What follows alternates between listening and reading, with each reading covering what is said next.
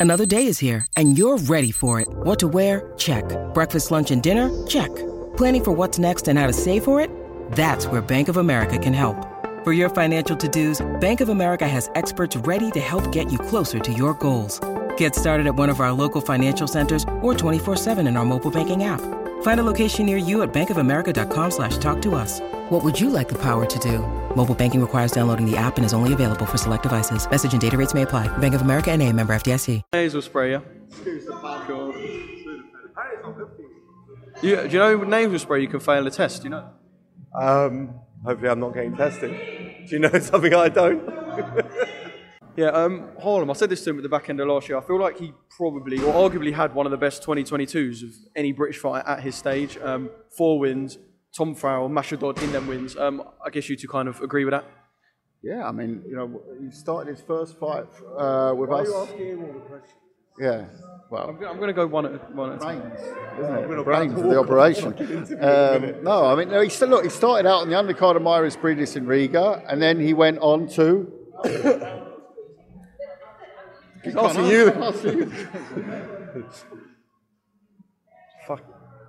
Uh, I've just had a bit of Sudafed, I can't remember. Um, no, no, but look, look, the idea is to keep him very busy this year. Um, last, last fight, 1.88 million people tuned in to watch him. And, um, you know, we're going to keep him, keep him busy and hopefully British title, something like that, uh, sort of after the summer. Yeah, Is that kind of what the plan's going to be? Because the British title holder now, Dalton Smith, is a massive fight. And I feel like Harlem's perhaps maybe just teetering on the edge of after this fight, something big. Um, so Dalton Smith, Harlem Eubank in the summit is just a huge fight. Yep, definitely. I've just remembered it was uh, January, Liam Williams undercard uh, against Romanian guy who quit on his stool, was a European champion, Vi- Viriol, Simion R- Viriol or something like that. Um, what was the question? Harlem Eubank and Dalton Smith. Uh, Harlem Eubank, Dalton Smith. I don't know. Uh, amazing fight. I think it needs to build. It needs a, uh, a little bit of breathing space. Um, but yeah, that's, that, that's a great fight to make. Um, we work very well with Eddie. We work very well with um, uh, you know everyone in the Matchroom. So it's a fight that can be made. And in terms of the viewing figures, you mentioned it was 1.8 million last time out for Harlem, 1.5 for Lyndon last week. Um, this is the perfect platform for Harlem to excel on. Yeah, look, you know, when you've got that many people watching, and let's let's not break any bones about it. I think, you know, Coley at the weekend was watched by, I think, an average of 54,000, 54,000 viewers, and Lyndon Arthur was watched by 1.5 million viewers. Um, so, you know, if you put on a good performance, you like it to be seen. If you don't put on a good performance, it's better hidden. Um, so, you know, yeah, and, and look, come back to your point on Harlem, he's progressing so nicely. You know, um, we work great with Adam, uh, Adam Booth in, in talking about the career development path. I go along with what Nisse says about the Dalton Smith fight. I think it's a bit early for that, for both of them. Uh, if it comes, it comes on. If it's ordered, it's ordered. Uh, won't shy away from that. But at the same time, I look at I look always at the world rankings as well. I'm pushing him up there as well, regional belts. Um, but we're not in a rush. Um, I think the key is to keep matching him well. Nisse did a great job bringing out Tom Farrell last time. Was really match fight, nice fight. You know, Tom had his moments in the fight, and you want your opponent to have a few moments in the fight because it shows you're pushing yourself to the limit, and you move on to the next. You know.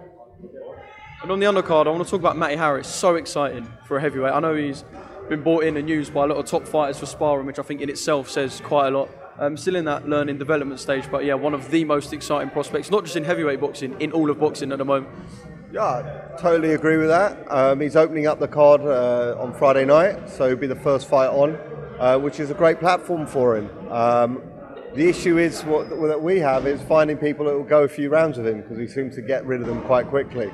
Um, I'm hoping uh, that Veletic, um, he's, he's durable. He went went the distance against uh, uh, uh, Murad Aliyev um, over eight rounds, so. I think he'll, he'll go a few rounds and, and you know, step up. We'll see, a- see a bit of a step up uh, in Matty and see how far he can go. Is it one of them situations where you talk about how hard it is to get people to fight Matty, where perhaps he might end up having to be moved a bit quicker than you originally thought, simply because it's it's them bigger fights that he, he's going to have to get because these guys don't want to fight. Him. Yeah, I, th- I think you know the, the nice thing about UK boxing is you have that traditional route. So you have that those English titles, the British titles. You have that traditional route, which in many countries you don't have. You've got to go straight into the world rankings, really, or European rankings. Um, so there's a traditional route to go up. That's probably the route we'll go with Matty. Um, you know, if, if those if those opportunities come a bit earlier, sit down with him, have a look at it. But you know, you got pull. Sometimes you got to pull a young man back a little bit, and, and you know, take it step for step. There's it's heavyweight boxing, and, and when it gets to 12 rounds, it's a different game. You know, so it's about not necessarily the opponents even, um, which is a big part of it, but the, the most important part is how you progress from you know four rounders, six rounders, eight rounders, ten rounders, 12 rounders. Yeah, and, and but Matty's you know he's you know he's he's been around a lot of the top pros already uh, in camps, but watch those hands they seriously, seriously do damage. Um, Got on some muscle as well. Yeah. He's started filling out. You know, you, have got to remember he's a young young man. He's he's starting to put on on some bulk now. So that with that, it's going to come even more power. Can't wait to see Matty in action. Of course, a, good night of boxing at York Right, lads. I think you know what I'm going to say. Um, Sun Sports article yesterday saying that it's close to being agreed. close to being agreed for. Uh, um, I'll say you're the. Uh, does, does, that mean you're the man to ask under pressure then? Um, close to being agreed. Conor Benn, Chris Eubank Jr., June the third. I know we spoke a little bit uh, in the week last week, but um, yeah. First off, where are they getting this information from, son? Um, I'm told from uh, from the show in Manchester at the weekend. Uh, someone even told me it was Liam Smith who said it. I don't know. It's certainly not from us. Um, I called I called the the other side uh, asked them, "Have you put this story out somewhere, like even off the record?" No, and, and why, why, would they really? Um, so no, uh, no idea. I have no idea where it's come from. Uh, to be fair, I haven't actually read the whole article. I, I saw I saw it quoted and tweeted on Twitter. Um, yeah, but listen, we had that, we had that around the first one. I remember Gareth Davies breaking a piece. Yes, the fight did get up being made, um, but at that stage, God's honest truth, there were no contracts exchanged, and I can say the same thing now. We haven't received any contracts, no contracts been exchanged. Yes, we've been flirting a bit. Yes, we've also been waiting around a while trying to trying to close off the final points uh, around the Liam Smith fight. So, you know, we've got a meeting uh, straight after this today um, on Liam Smith, um, and see where that goes. I know Liam was quite vocal, obviously, last week in Manchester. Has he spoken to or expressed kind of any disappointment or frustration about the news consistently surrounding Chris and Conor? I know it probably would because it's the biggest fight of the lot, but has he expressed any frustration to you guys about it? Liam? He's not our fighter, so no. no, Because it seems like he's waiting on Chris, so, or, or so that's what he's telling us. I mean, not to me. Um, I don't mean you're talking to Liam Smith on a regular basis. I mean, I love Liam, but uh, nice guy and everything. But I, I don't, I don't talk to him on a daily basis. So, I, I, but I, I, if I read correctly, Liam's only agreed to deal with Boxxer last week. So um, that's also a little bit, you know, what's what's been going on in the background. Um, but at the end of the day, it's not Liam's fault. It's uh, that this. I'm not saying that he put the article out there. I don't know if it's frustration. I don't. I don't think so. If I look at the interview, he, he doesn't seem to be too bothered. So um, I don't know. I don't know. I'm not going to go reading Liam's mind. Um, but like I said, we have a meeting this afternoon. See if we can conclude our business this week. Uh, but I do expect within the next seven to ten days that you know, uh, hopefully that that Smith fight's been made. I know. Obviously, Kugan asked this to Eddie yesterday around potential whether whether there would be complications surrounding the British board and allowing Chris to fight abroad. I don't know if seeking permission is kind of the right term, but you guys have said you will speak to the board if Chris is to fight in Abu Dhabi. Well, let me answer that one. Um, I would say that we've been waiting to speak to the board since last September regarding certain events. So I don't know. I don't know what the procedure will be if we want to speak to the board, we were the last time we tried to speak to the board about Chris Eubank Jr. We were told to speak to their lawyers. So you know, I don't know. Um, it's it's something that isn't isn't top of my uh, top of my agenda for today. Is it something that you would want to go ahead if I don't know, the, say the board wouldn't comply or they weren't happy with Chris fighting abroad? Is it something you would be happy to go ahead with using the commission that would be in Abu Dhabi? Well, I, think, I sort of switched off. I'm watching Harlem do pads with uh, Marnie. Harlem Eubank does look fantastic. I've got to say, he does look fantastic up there. But let me let me take that one. I, I think he's left that one with me as well, hasn't he? No, I mean, look, like I said, we've been flirting around the idea of doing it, but we're far off. We haven't done any contracts yet. We'll deal with it step by step. Um, I can't see the, the, the board matter if it's on foreign soil um, and it's a sanctioned fight by by a, by a reputed governing body. And let's face it, the, the testing standards will be the, probably the most tested athlete in the world. Um, we'll certainly make sure of that. But like I said, it's very, very premature, all this. Um, we are, you know, we're, we're, we're, we've had a flirt, you know, and that's about it. And it's very nice that people are writing articles and jumping the gun, but, you know, I can only confirm that I haven't been in, in, in Abu Dhabi in the last few weeks. I haven't, you know, I saw the rumours, um, but that's about it. I will ask one more thing on this. Obviously, June the 3rd is the date that's kind of being murmured, and definitely a date that I know from speaking to Conor, he is dead set on whether it's Chris or not. If things don't go for June the 3rd, will they be carried on post June the 3rd? And then is it something that you will just continue and look for for September slash October?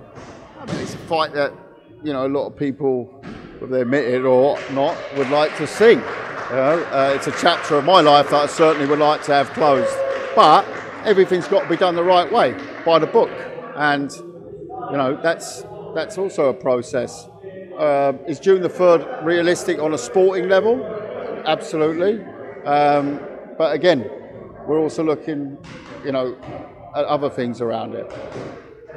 Um, moving on, obviously, Anthony Joshua fighting this week. It's always a big event when Joshua fights and he's back at the O2 Arena.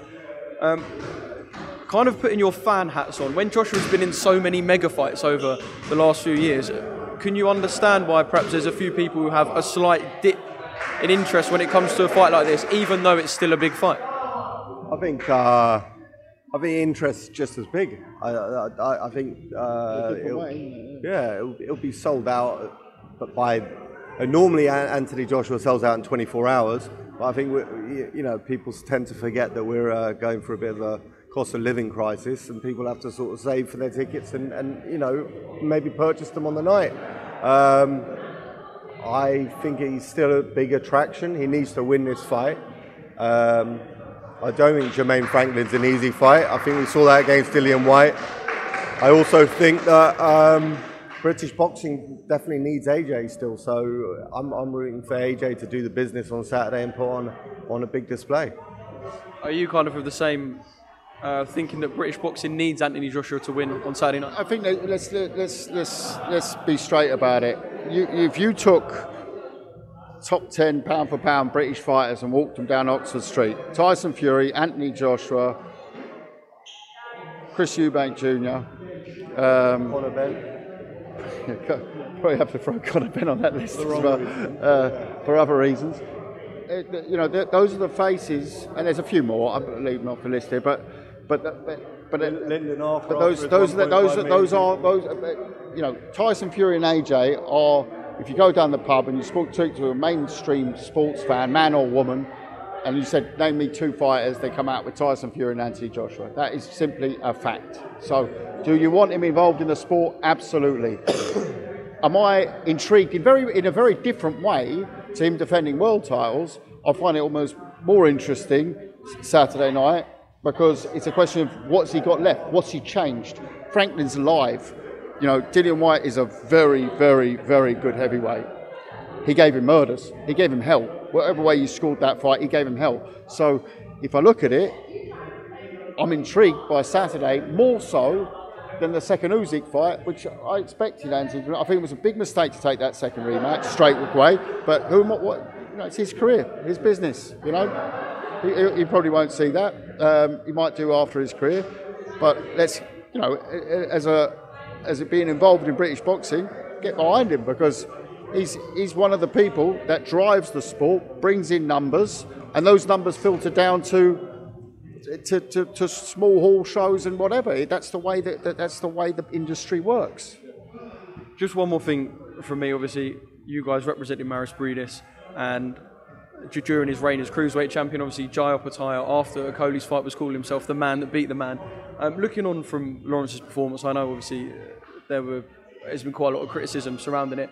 Do you kind of feel for Lawrence on a certain level, considering it's been quite long out of the ring? There's been a lot of talk around different things and background stuff with Lawrence, but ultimately he's still world champion. So just kind of your, your take on, on the last week. Feel for him. He got paid a lot of money on Saturday night, um, so I don't I don't I don't feel for him. He, he had a he had a he had a so-so performance, which you can put down to him being out of the ring for a bit.